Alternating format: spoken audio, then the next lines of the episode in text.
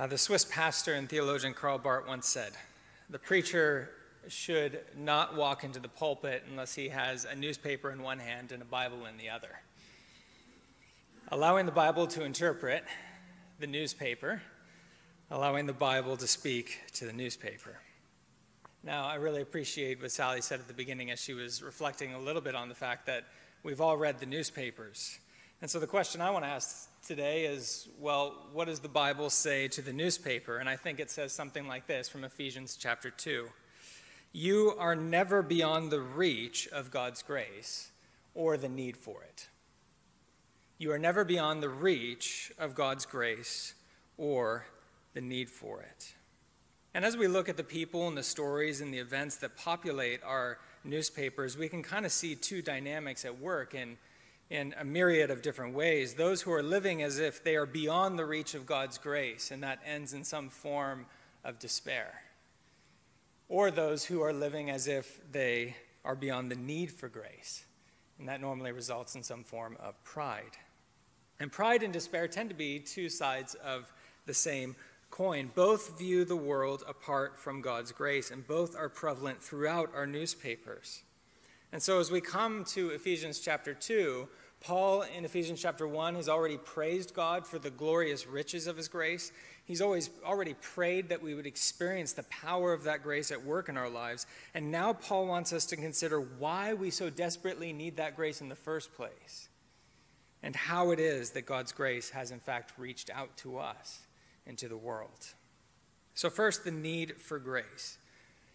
When you read the first three verses of chapter 2, you realize that Paul doesn't have an overly sentimental or idealistic or optimistic view of, of the world apart from God's goodness towards it. You can see hints of our Anglican confession, which we'll say later apart from God's grace, there is no health in us. But the imagery that Paul uses is even a little more pointed. He uses the imagery of death, an image that shows just how entrenched we were in the ways of sin and patterns of sin. He says in verse 1 You were dead in your trespasses and sins. And this was a weird form of like active death, in which you formerly lived, in which you formerly walked. And then Paul goes on to describe this spiritual death in terms of like a trinity of compromise he talks about the world, the flesh, and the devil. Interestingly enough, the three things that show up in our baptismal liturgy the world, the flesh, and the devil. First, the world. He says, You were following the course of this world, verse 2. Mark Twain once said, Whenever you find yourself on the side of the majority, it's probably time to pause and reflect. Now, Mark Twain's not exactly to someone to go to for spiritual wisdom all the time, but he has been a keen observer of human nature and that kind of social, psychological dynamic of group think. The term the world in John's literature throughout the New Testament, and oftentimes in Paul, is a, a, a social cultural term. It means human society, its systems and its structures and its values as they are organized without reference to God in all of its manifold forms. Uh, Kierkegaard picked up on this in his book, Sickness to Death. He said, Worldliness is not so much just giving in to your internal desires of whatever you want to do. Paul's going to talk about that soon. He said, Worldly, Worldliness is actually losing yourself in the crowd. So he says, by seeing the multitude of the people around you, by being busy with all sorts of worldly affairs and being wise in the ways of the world, it is easy for us to forget ourselves to find it too risky to be ourselves, much easier and safer to be like others, to become a copy, to become a number, to go along with the crowd. And Kierkegaard, as he goes on to explain this, he says the tricky part about this is that it's really hard to detect in ourselves, and it's really hard to detect in the world around us because it most often makes life easier and more convenient and more comfortable in the world.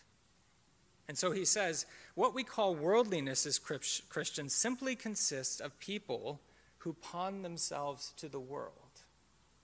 So Paul says that one aspect of the human predicament that we're in is that we have this sort of groupthink mentality and we tend to follow the course of the world, the air in which, the cultural air we breathe. But Paul says there's a second dynamic as well. There's one called the devil. So look at verse 2. He says, You are following the prince of the power of the air, which is kind of like a cryptic way of referring to the, Satan, uh, the spirit that is now at work in those who are disobeying.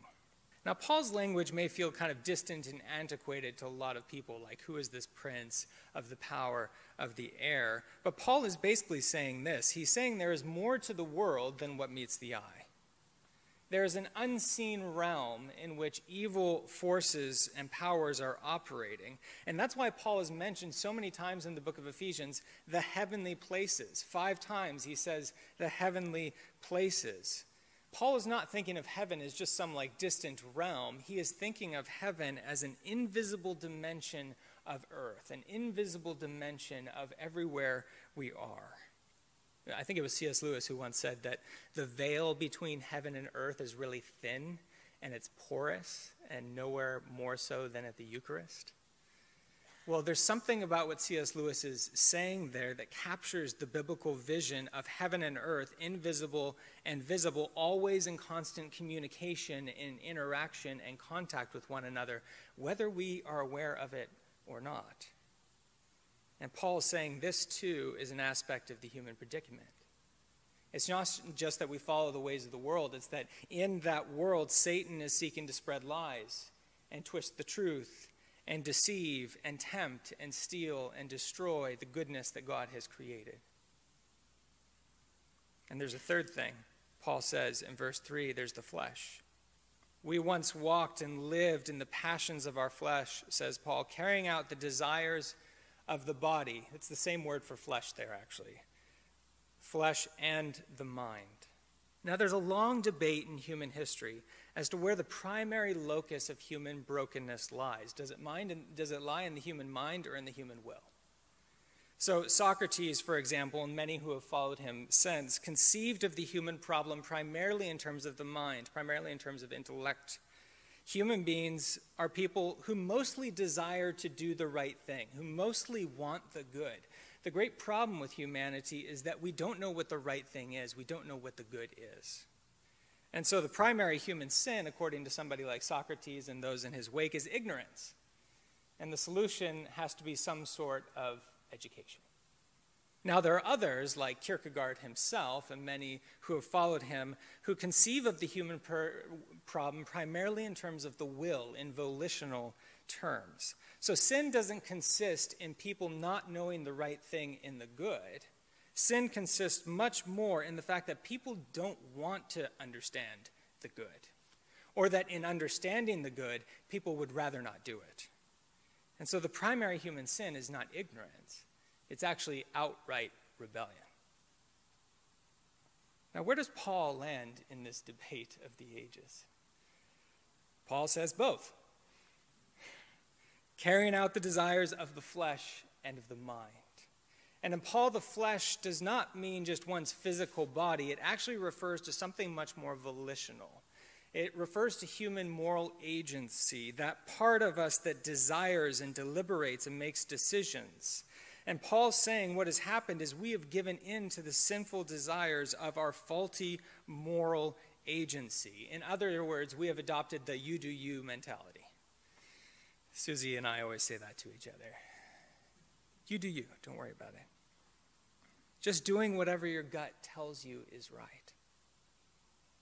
And Paul's telling us that the great human tragedy is that people who've been created in the image of God, have been created by God, have been created for God, have been created to reflect God, have been created to love and worship and adore and serve God, are people that are following the course of this world trying to live without Him. Are people who have believed the half truths that Satan consistently spreads, and are people who are constantly giving in to their own selfish desires. It's the world, it's the flesh, and it's the devil. Now, I've spent a lot of time here, and I want to take a few more minutes to flesh it out, if you'll allow me. Because I think this is where a lot of people have a tough time with the Christian faith because it seems to suggest an overly offensive and depressing view of the human person, doesn't it? Like in uh, for some, they think Christianity is actually some sort of anti humanism. So, to believe in the Christian God and the Christian gospel, according to what Paul's talking about here, is to diminish the human person, to, to, to belittle their value and their worth and their dignity. Isn't the la- this the last thing that we need in the world right now? And we have to ask ourselves is this true? Well, one thing to clarify from the very beginning is that when you pan out from Ephesians chapter 2 and you see the whole biblical vision of the human person, we realize that sin is never pure evil. Sin is not good, but it's never pure evil. Sin is always an aberration from an original goodness that was God's creative intention and design for humanity. So, in, in other words, sin and evil is always parasitic. It cannot exist unless there is an original goodness that is God's gift of creation itself from which sin can distort it and mar it. And so, the first thing to remember when we pan out in the biblical perspective of humanity is God sees what He made and He says, Behold, it is very good. And then sin seeks to mar that. And the second thing is that the doctrine of total depravity, according to Christian teaching, does not mean that we humans are as bad as we can be or as bad as we could potentially become. It simply means that in every area of our lives, we have been marred and touched and disordered by sin in some way. So, the Christian faith, I think, actually gives us the resources to resist reductionistic views of the problems that beset human society. Because there are those that try to reduce the problems that we experience as a society simply to the spiritual realm. It's the devil who is twisting and distorting people. So much so that humans and cultures and politicians just become mere puppets with no moral responsibility or volitional will. And sometimes this is, can get distorted into certain conspiracy theories and things like that. But there are also those who tend to reduce human sin to just a social political reality. It's the oppressive systems and structures of this world, and then there will be a tendency to demythologize the spiritual realm as either antiquated or outdated or as simply a projection of our subconscious human fears. But then there are those who tend to reduce human sin to just the individual moral will. It's all about individual choices and individual words and individual actions. You see, what Paul is saying here in verses 1 to 3 is that all those accounts of the human problem are totally reductionistic. It's all of them together. It's the world, the flesh, the devil, fallen social systems, fallen individual wills, fallen spiritual forces are all part of the broken world in which we inhabit. I think one would be hard pressed to find a more holistic account of the problems that plague human society than this.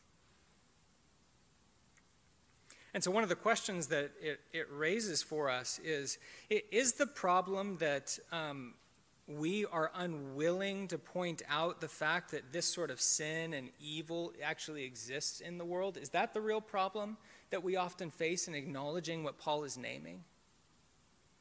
Or is it much more personal than that? We don't want to admit the fact that we've been culpable in some way, that we've been complicit in some way, that we maybe are personally responsible and we participated in some way.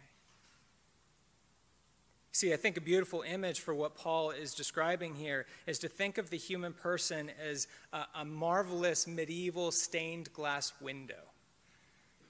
I had a privilege of serving Eucharist um, at the university I went to in Scotland for a number of years, and we would serve Eucharist in the choir stalls of an 11th century medieval church. And these beautiful stone walls and stained glass windows. The human person is like a glorious stained glass window bearing the beauty and the image of its creator. But that stained glass window has had a stone thrown through it and has created a spider fracture throughout the whole thing. When the sun rises and reflects through the manifold colors of that stained glass window, we can still see the splendor and the glory and the shimmer of the original goodness shining through. But there is no area of that stained glass window that is fully what it was intended to be it's broken in every place. That's the need for grace that Paul is talking about. And then In, at the end of 3 and verse 4, Paul turns to talk about the reach of God's grace to those who need it. He says, But God. In His grace, God reaches all the way down into the complexity of this human situation. He says no to it. And then in Christ, He lifts up the brokenhearted. He enriches those who are poor in spirit. From the grave all the way up to heaven, God says yes to humanity in the form of divine love and kindness and mercy and grace. Verse 5 Even when we were dead, God made us alive together with Christ and raised us up with him and seated us with him in the heavenly places. What Paul is describing here is not some fanciful work of his imagination, it is a real, living, personal union. God's grace comes to us by attaching us to his Son and then elevating humanity into his glorious presence. And Paul tells us that it's this very elevation of humanity. Grace doesn't diminish humanity, grace doesn't belittle human value, it elevates it. Makes humans what they were created to be, makes them fully alive in God's holy presence. And Paul tells us that this is the abundance and the extravagance and the dazzling brilliance of God's being. Verse 4 He is rich in mercy. Verse 4, the great love with which he loved us. Verse 7, the immeasurable riches of his grace in kindness toward us. It's like a torrential downpour on a barren desert. Life springs up and beauty flourishes. It's like a thirsty little child holding a plastic sippy cup at the bottom of Niagara Falls. It's more than we can fathom. God's power and his grace is more than we can fathom. And yet, Paul says, fathom we must. Fathom we may, because Christ has said, God has said yes to us in Christ. And this is not your own doing, says Paul. This is the gift of God. I think it was Tim Keller who once said that the gospel simultaneously says to us on the one hand, you are more sinful and flawed than you ever dared believe. And on the other hand, you are more accepted and loved than you ever dared hope. So, what's the upshot according to Paul? What's the result of all this grace? Verse 10 We are his workmanship, created in Christ Jesus for good works, which God pre- prepared beforehand that we should walk in them. A little word for workmanship resonates with artistic beauty and design. It says that God has made us to be living, embodied examples of his artistry, like a sonnet or a sculpture or a musical score. The way we live our lives, our good works, are to show the world a new way of being human that operates from a place of grace. So, what does it look like? Well, that's what chapters 4 through 6 are all about, so you're going to have to wait a few weeks for us to get there. But for now, I leave you this question How is your life different? Is it different? Is the way in which you live your life and do good works actually different? Because you have received the grace of God in Jesus Christ. When people encounter your life, do they get the sense that you are that little child at the bottom of Niagara Falls? Your cup is overflowing. See, good works are not the distinctive purview of the Christian. Lots of people are seeking to do good works. Lots of people are trying to make a difference in the world. Lots of people are trying to bring peace and justice where it's so desperately needed. But somehow the Christian goes about these things from a different standpoint. There's a way in which grace gives the Christian a unique emotional and spiritual stability that can weather the storms and disappointments of life. See, when hope is tied exclusively to our human achievements, we despair when our efforts fail. Or we seek, will do any number of injustices in the name of achieving some, injust, some justice. But when we're working from a place of grace, We're anchored in something that is beyond this present moment. And when something fails, we still have a reason for hope. And when something goes well, we have no reason for hubris or pride because this is not your own doing, this is the gift of God. I mean, can you imagine what our newspapers would look like if there were neither despair nor pride? What would our newspapers look like? This is what the Bible says to all the people and all the places and all the events that populate those newspapers today. You are never beyond the reach of God's grace, and you are never beyond the need for it. I speak these things to you in the name of the Father, and of the Son, and the Holy Spirit. Amen.